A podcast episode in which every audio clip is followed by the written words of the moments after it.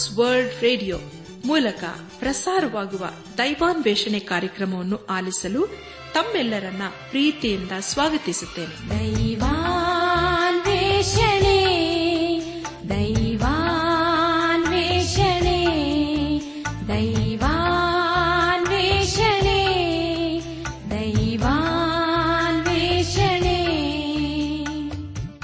ಬನ್ನಿ ಪ್ರಿಯರೇ, ದೇವರ ವಾಕ್ಯವನ್ನು ಧ್ಯಾನ ಮಾಡುವ ಮುನ್ನ ಕರ್ತನ ಸಮ್ಮುಖದಲ್ಲಿ ನಮ್ಮನ್ನು ನಾವು ತಗ್ಗಿಸಿಕೊಂಡು ನಮ್ಮ ಶಿರವನ್ನು ಭಾಗಿಸಿ ನಮ್ಮ ಕಣ್ಣುಗಳನ್ನು ಮುಚ್ಚಿಕೊಂಡು ದೀನತೆಯಿಂದ ಪ್ರಾರ್ಥನೆ ಮಾಡೋಣ.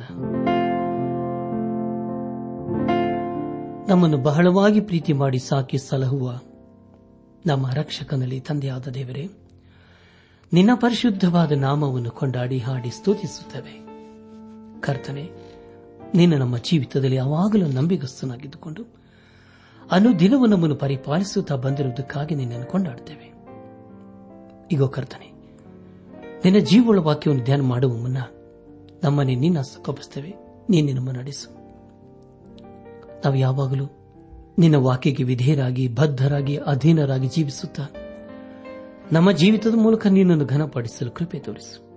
ಎಲ್ಲ ಘನಮಾನ ಮಹಿಮೆ ನಿನಗೆ ಮಾತ್ರ ಸಲ್ಲಿಸುತ್ತಾ ನಮ್ಮ ಪ್ರಾರ್ಥನೆ ಸ್ತೋತ್ರಗಳನ್ನು ಯೇಸು ಕ್ರಿಸ್ತನ ದಿವ್ಯ ನಾಮದಲ್ಲಿ ಸಮರ್ಪಿಸಿಕೊಳ್ಳುತ್ತೇವೆ ತಂದೆಯೇ, ಆಮೇನ್.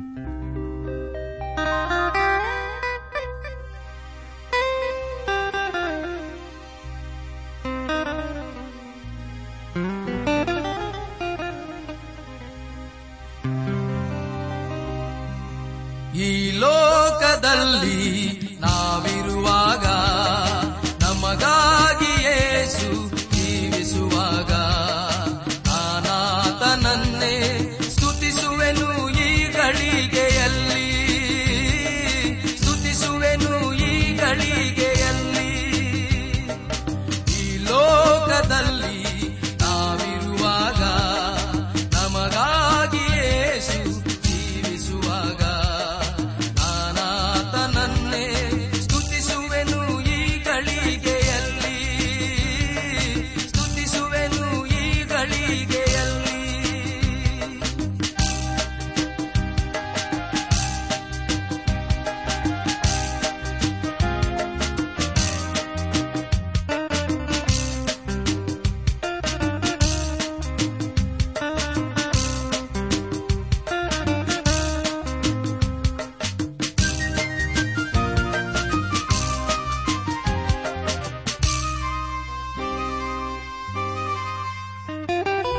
ಬಿಸಿಲಿರಲಿ ಮಳೆ ಇರಲಿ ಚಳಿ ಇರಲು ಆತ ನಿನ್ನನ್ನು ಕಾಯುವನು.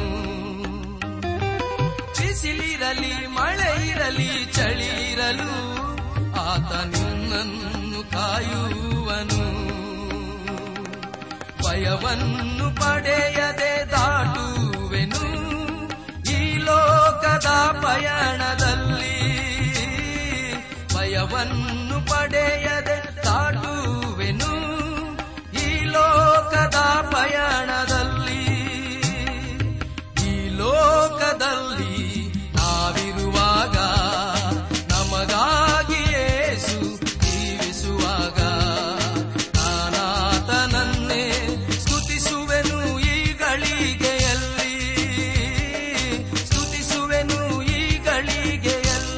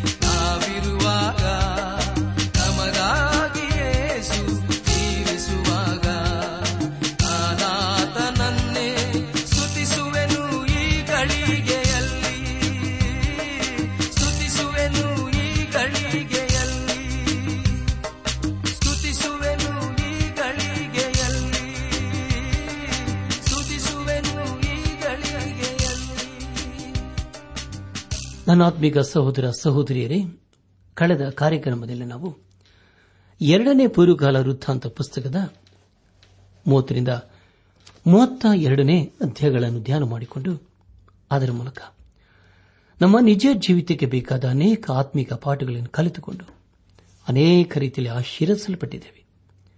ದೇವರಿಗೆ ಮಹಿಮೆಯುಂಟಾಗಲಿ. ಧ್ಯಾನ ಮಾಡಿದ ವಿಷಯಗಳನ್ನು ಈಗ ನೆನಪು ಮಾಡಿಕೊಂಡು ಮುಂದಿನ ಭೇದ ಭಾಗಕ್ಕೆ ಸಾಗೋಣ.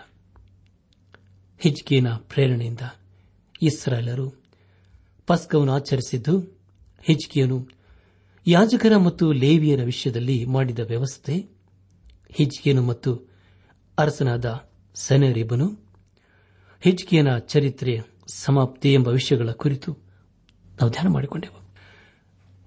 ಧ್ಯಾನ ಮಾಡಿದಂಥ ಎಲ್ಲ ಹಂತಗಳಲ್ಲಿ ದೇವಾದಿ ದೇವನೇ ನಮ್ಮ ನಡೆಸಿದನು. ದೇವರಿಗೆ ಮಹಿಮೆಯುಂಟಾಗಲಿ. ಇನ್ನು ನಾವು ಎರಡನೇ ಪೂರ್ವಕಾಲ ವೃತ್ತಾಂತ ಪುಸ್ತಕದ ಮೂವತ್ತ ಮೂರು ಮತ್ತು ಮೂವತ್ತ ನಾಲ್ಕನೇ ಅಧ್ಯಾಯಗಳನ್ನು ಧ್ಯಾನ ಮಾಡಿಕೊಳ್ಳೋಣ. ಈ ಅಧ್ಯಾಯಗಳಲ್ಲಿ ಬರೆಯಲ್ಪಟ್ಟಿರುವ ಮುಖ್ಯ ವಿಷಯಗಳು ಅರಸನಾದ ಮನಸ್ಸೆಯು ಅರಸನಾದ ಆಮೋನನು, ಯೋಷಿಯನು ಅರಸನಾದದ್ದು, ಅವನ ಮತಾಭಿಮಾನವು, ಧರ್ಮೋಪದೇಶ ಗ್ರಂಥವು ಎಂಬುದಾಗಿ. ಮೂವತ್ಮೂರನೇ ಅಧ್ಯಾಯ ಪ್ರಾರಂಭದ ಎರಡು ವಚನಗಳಲ್ಲಿ ಹೀಗೆ ಓದುತ್ತವೆ: ಮನಸ್ಸೆಯು ಅರಸನಾದಾಗ ಹನ್ನೆರಡು ವರ್ಷದವನಾಗಿದ್ದು ಅವನು ಯೆರೂಸಲೇಮಿನಲ್ಲಿ ಐವತ್ತೈದು ವರ್ಷ ಆಳಿದನು. ಯೆಹೋವನು ಇಸ್ರಾಯೇಲರ ಎದುರಿನಿಂದ ಹೊರಡಿಸಿಬಿಟ್ಟ ಬೇರೆ ಜನಾಂಗಗಳ ಅಸಹ್ಯ ಕಾರ್ಯಗಳನ್ನು ಅವನು ಅನುಸರಿಸಿ ಆತನ ಚಿತ್ತಕ್ಕೆ ವಿರುದ್ಧವಾಗಿ ನಡೆದನು ಎಂಬುದಾಗಿ. ಪ್ರಿಯ ಬಾನುಲಿ ಬಂಧುಗಳೇ, ಹಿಜ್ಕೀಯನು ಒಳ್ಳೆ ಅರಸನಾಗಿದ್ದನು. ಅವನ ಕಾಲದಲ್ಲಿ ಜನರಲ್ಲಿ ಭಕ್ತಿ ಭಾವನೆ ಉಂಟಾಯಿತು. ಆದರೆ ಅವನ ನಂತರ ಅವನ ಮಗನಾದ ಮನಸ್ಸಿಯು ಪಟ್ಟಕ್ಕೆ ಬಂದನು.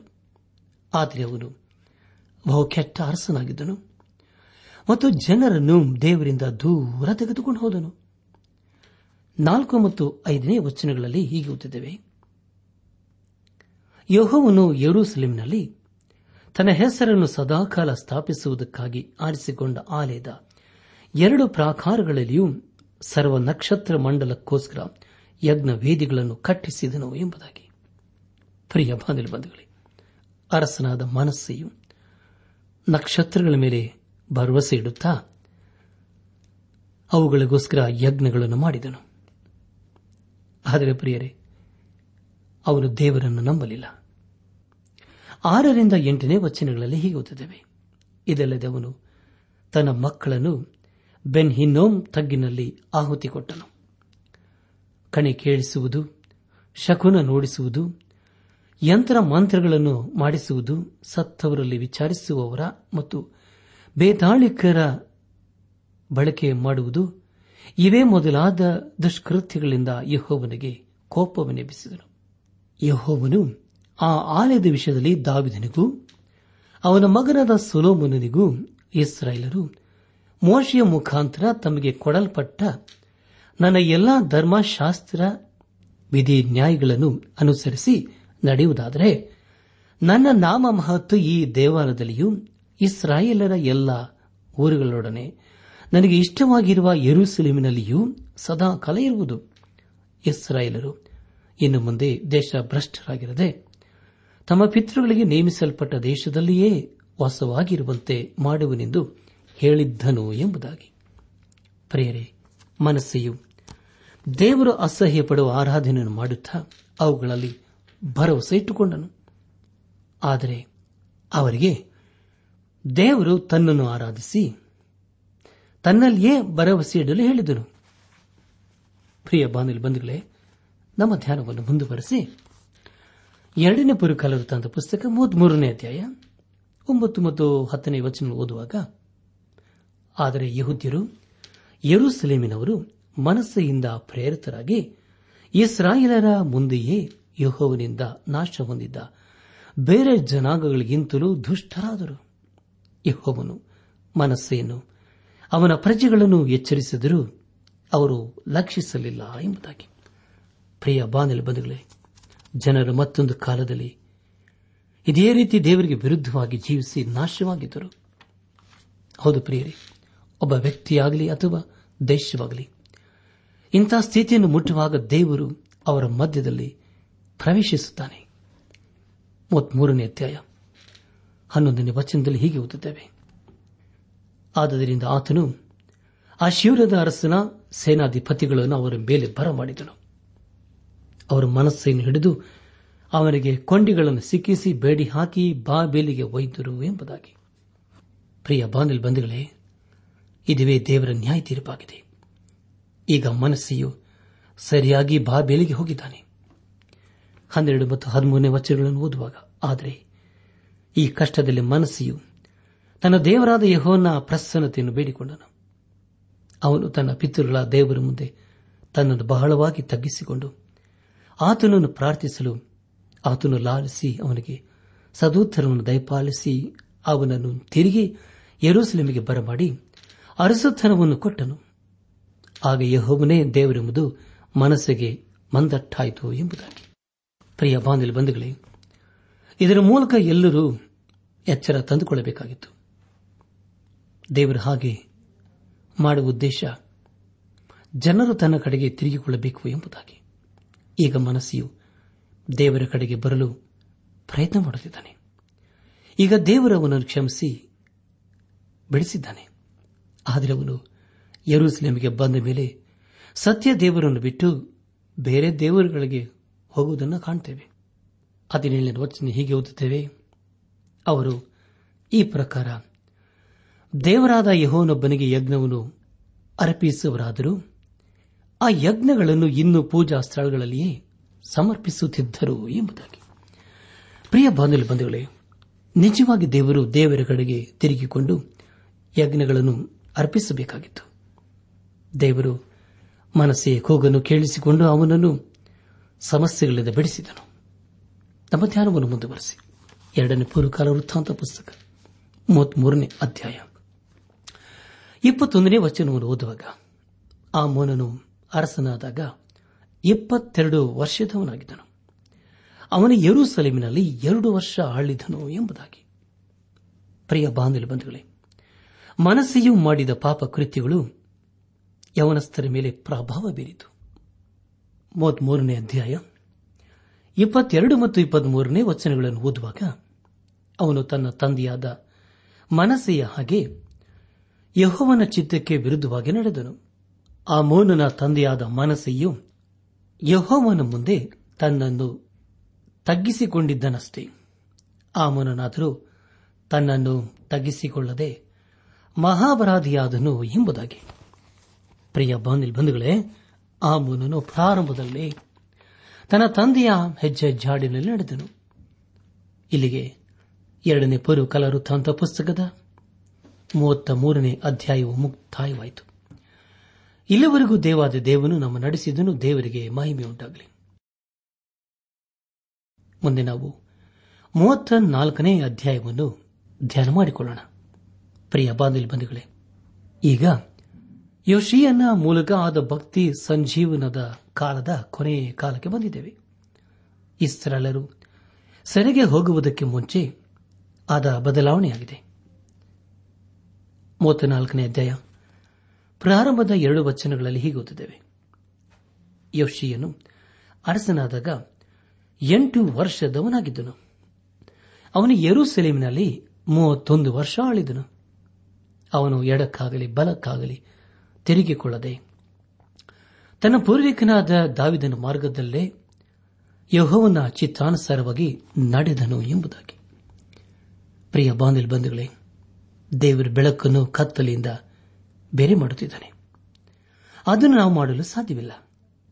ಮೂವತ್ನಾಲ್ಕನೇ ಅಧ್ಯಾಯ ಮೂರನೇ ವಚನದಲ್ಲಿ ಹೀಗೆ ಓದುತ್ತೇವೆ, ಅವನು ತನ್ನ ಆಳ್ವಿಕೆಯ ಎಂಟನೇ ವರ್ಷದಲ್ಲಿ ಇನ್ನೂ ಯವನಸ್ಥನಾಗಿರುವಾಗಲೇ ತನ್ನ ಪೂರ್ವಿಕನಾದ ದಾವಿದನ ದೇವರನ್ನು ಹುಡುಕುವನಾದನು ಎಂಬುದಾಗಿ.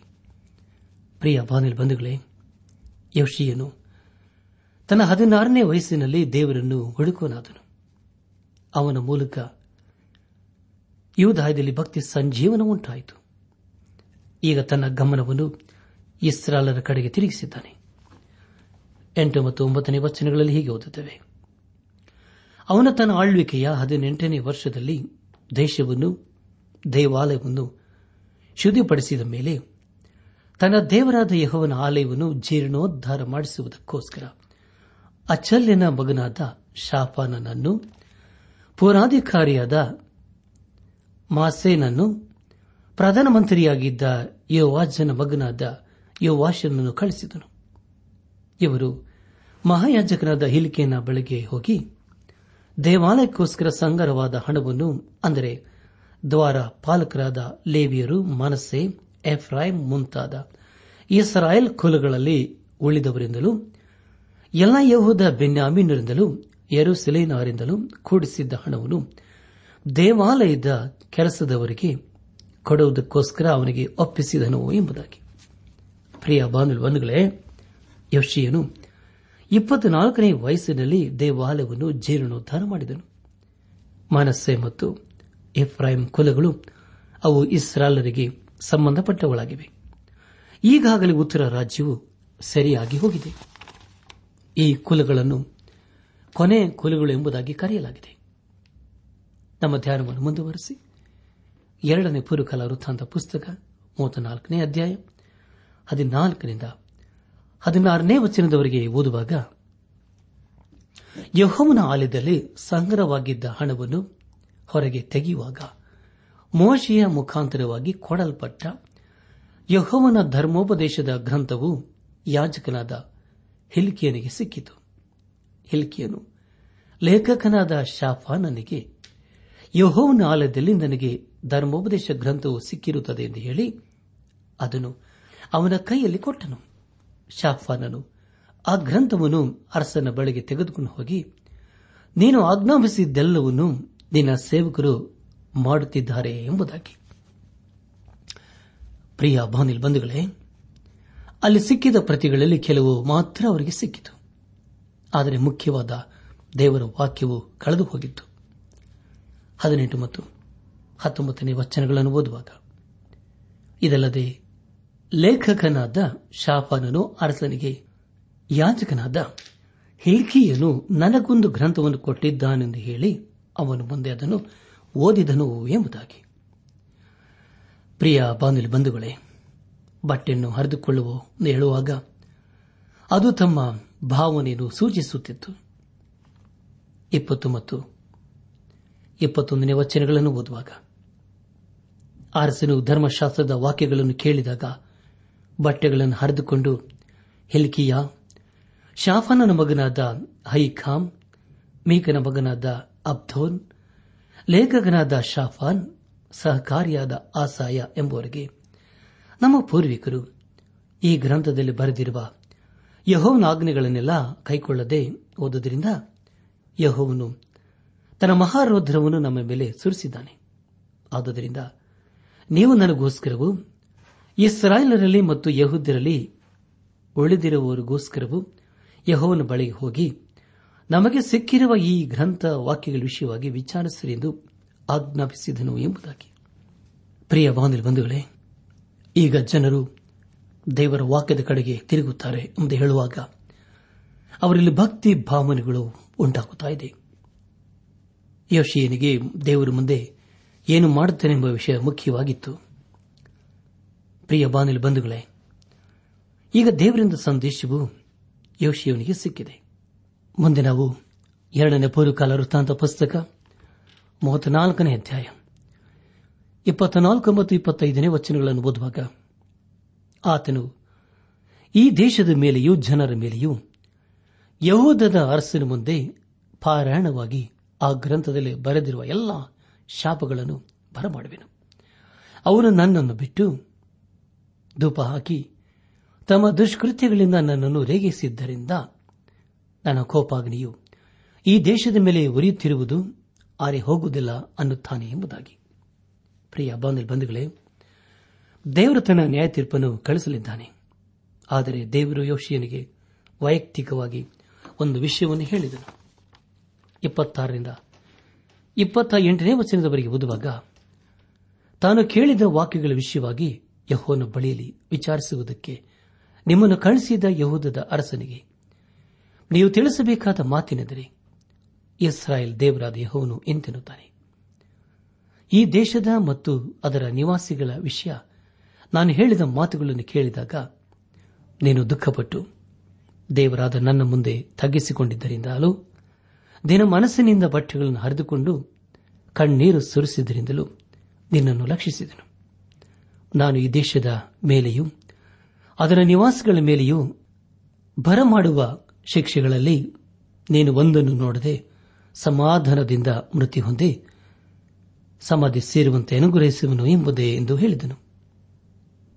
ಅವರು ಹಿಂತಿರುಗಿ ಬಂದು ಅರಸನಿಗೆ ಆ ಮಾತುಗಳನ್ನು ತಿಳಿಸಿದರು ಎಂಬುದಾಗಿ. ಪ್ರಿಯ ಬಾಂಧವರೇ, ದೇವರು ಯೆಹೂದವನ್ನು ಶಿಕ್ಷಿಸಲಿದ್ದನು, ಆದರೆ ಅರಸನಾದ ಯೋಷಿಯನು ಅವನ ಜೀವದಿಂದಿರುವವರೆಗೆ ಅದನ್ನು ಕಾಣಲಿಲ್ಲ. ಕೊನೆಯದಾಗಿ ಎರಡನೇ ಪೂರ್ವಕಾಲ ವೃತ್ತಾಂತ ಪುಸ್ತಕ ಮೂವತ್ತನಾಲ್ಕನೇ ಅಧ್ಯಾಯ ಇಪ್ಪತ್ತೊಂಬತ್ತರಿಂದ ಮೂವತ್ತೊಂದನೇ ವಚನದವರೆಗೆ ಓದುವಾಗ, ಆನಂತರ ಅರಸನು ದೂತರ ಮುಖಾಂತರ ಯೆರೂಸಲೇಮಿನ ಮತ್ತು ಯೆಹೂದದ ಎಲ್ಲ ಹಿರಿಯರನ್ನು ಕೂಡಿಸಿ ಯೆರೂಸಲೇಮಿನವರನ್ನು, ಬೇರೆ ಎಲ್ಲ ಯೆಹೂದ್ಯರನ್ನು, ಯಾಜಕರನ್ನು, ಲೇವಿಯರನ್ನು ಕರೆಕೊಂಡು ಯೆಹೋವನ ಆಲಯಕ್ಕೆ ಹೋದನು. ದೊಡ್ಡವರು ಮೊದಲುಗೊಂಡು ಚಿಕ್ಕವರವರೆಗೆ ಎಲ್ಲರೂ ಅವನನ್ನು ಹಿಂಬಾಲಿಸಿದರು.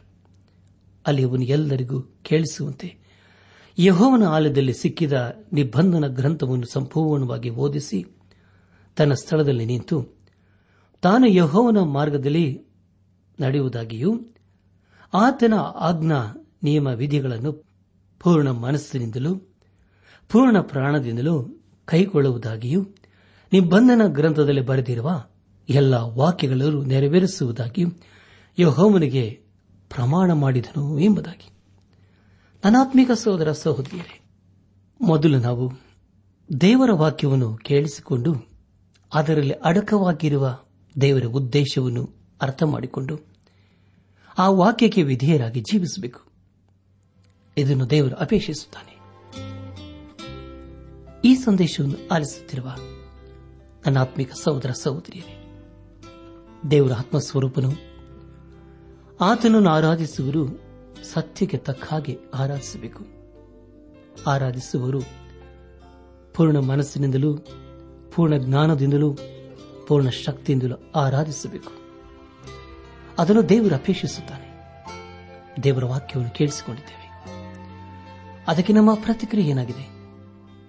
ಇಂದು ನಾವು ದೇವರ ವಾಕ್ಯಕ್ಕೆ ವಿಧೇಯರಾಗಿ ಪಾಪದ ಜೀವಿತಕ್ಕೆ ಬೆನ್ನು ಹಾಕಿ ದೇವರ ಮಾರ್ಗದಲ್ಲಿ ಜೀವಿಸುವುದಾದರೆ ಖಂಡಿತವಾಗಿ ದೇವರ ಆಶೀರ್ವಾದಗಳು ನಮ್ಮನ್ನು ಹಿಂಬಾಲಿಸುತ್ತವೆ.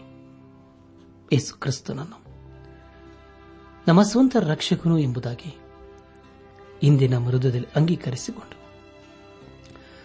ಆತನು ತನ್ನ ಕೃಪೆಯ ಮೂಲಕ ಅನುಗ್ರಹಿಸುವ ಪಾಪ ಕ್ಷಮಾಪಣೆ, ರಕ್ಷಣಾನಂದ ಹಾಗೂ ನಿತ್ಯ ಜೀವದ ನಿರೀಕ್ಷೆಯೊಂದಿಗೆ ಈ ಲೋಕದಲ್ಲಿ ಜೀವಿಸುತ್ತಾ ದೇವರನ್ನು ಘನಪಡಿಸುತ್ತಾ ಆತನ ಆಶೀರ್ವಾದಕ್ಕೆ ಪಾತ್ರರಾಗೋಣ. ಪ್ರಿಯ ಬಾಂಧವರೇ, ಇದು ಒಂದೇ ಒಂದು ಜೀವಿತ, ಬೇಗನೆ ಗತಿಸಿ ಹೋಗ್ತದೆ. ಆದರೆ ಆ ದಿನವೂ ಬರುವುದಕ್ಕೆ ಮುಂಚಿತವಾಗಿ ನಮ್ಮ ಆತ್ಮಿಕ ಸಿದ್ಧತೆಯನ್ನು ಮಾಡಿಕೊಂಡು ಪರಿಶುದ್ಧನಾದ ದೇವರನ್ನು ಆರಾಧಿಸುತ್ತಾ ಆತನ ಮಾರ್ಗದಲ್ಲಿ ನಾವು ಜೀವಿಸುತ್ತಾ ಆತನ ಆಶೀರ್ವಾದಕ್ಕೆ ಪಾತ್ರರಾಗೋಣ. ಹಾಗಾಗುವಂತೆ ತಂದೆಯಾದ ದೇವರು ಯೇಸು ಕ್ರಿಸ್ತನ ಮೂಲಕ ನಮ್ಮೆಲ್ಲರನ್ನು ಆಶೀರ್ವದಿಸಿ ನಡೆಸಲಿ.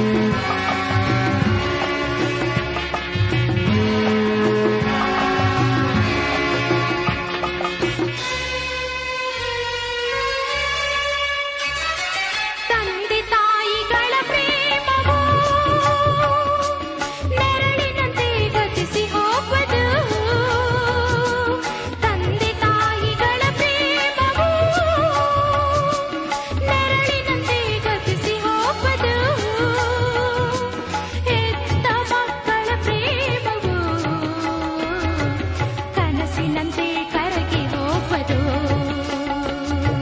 ಹೆತ್ತ ಮಕ್ಕಳ ಪ್ರೇಮವು ಕನಸಿನಂತೆ ಕರಗಿ ಹೋಗುವುದು. ಎಂದೆಂದಿಗೂ ಬದಲಾಗದು ನನ್ನೇಸುವಿನ ದಿವ್ಯ ಪ್ರೇಮ, ಎಂದೆಂದಿಗೂ ಬಿಡಲಾರದು ನನ್ನೇಸುವಿನ ನಿತ್ಯ ಪ್ರೇಮ. ಪ್ರೀತಿ ಯೇಸುವಿನ ಪ್ರೀತಿ, ಅದು ಯಾರೂ ಅಳಿಯಲಾರರು.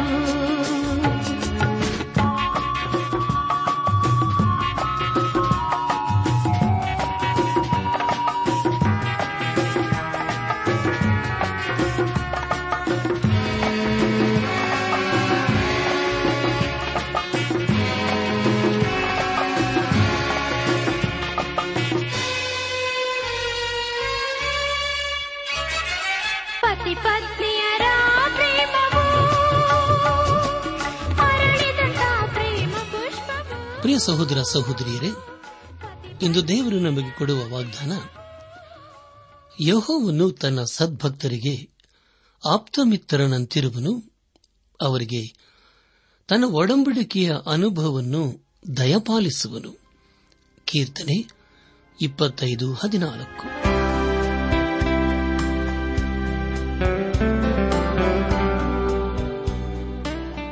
ದೈವಾನ್ವೇಷಣೆ ಕಾರ್ಯಕ್ರಮ ಹೇಗಿತ್ತು ಪ್ರಿಯರೇ? ದೇವರ ವಾಕ್ಯ ಹಾಗೂ ಸುಮಧುರ ಹಾಡುಗಳನ್ನು ನೀವು ಆಲಿಸಿದ್ದಕ್ಕಾಗಿ ಅಭಿನಂದಿಸುತ್ತೇವೆ. ನಾವು ಪ್ರಸಾರ ಮಾಡುವ ಹಾಡುಗಳು ನಿಮಗೆ ಮೆಚ್ಚುಗೆಯಾದರೆ ನಮಗೆ ತಿಳಿಸಿರಿ. ನಮ್ಮ ಹಾಡಿನ ಪುಸ್ತಕ ಬೇಕಾದಲ್ಲಿ ಈ ದಿನವೇ ಪತ್ರ ಬರೆಯಿರಿ ಅಥವಾ ದೂರವಾಣಿ ಸಂಖ್ಯೆಗೆ ಕರೆ ಮಾಡಿ.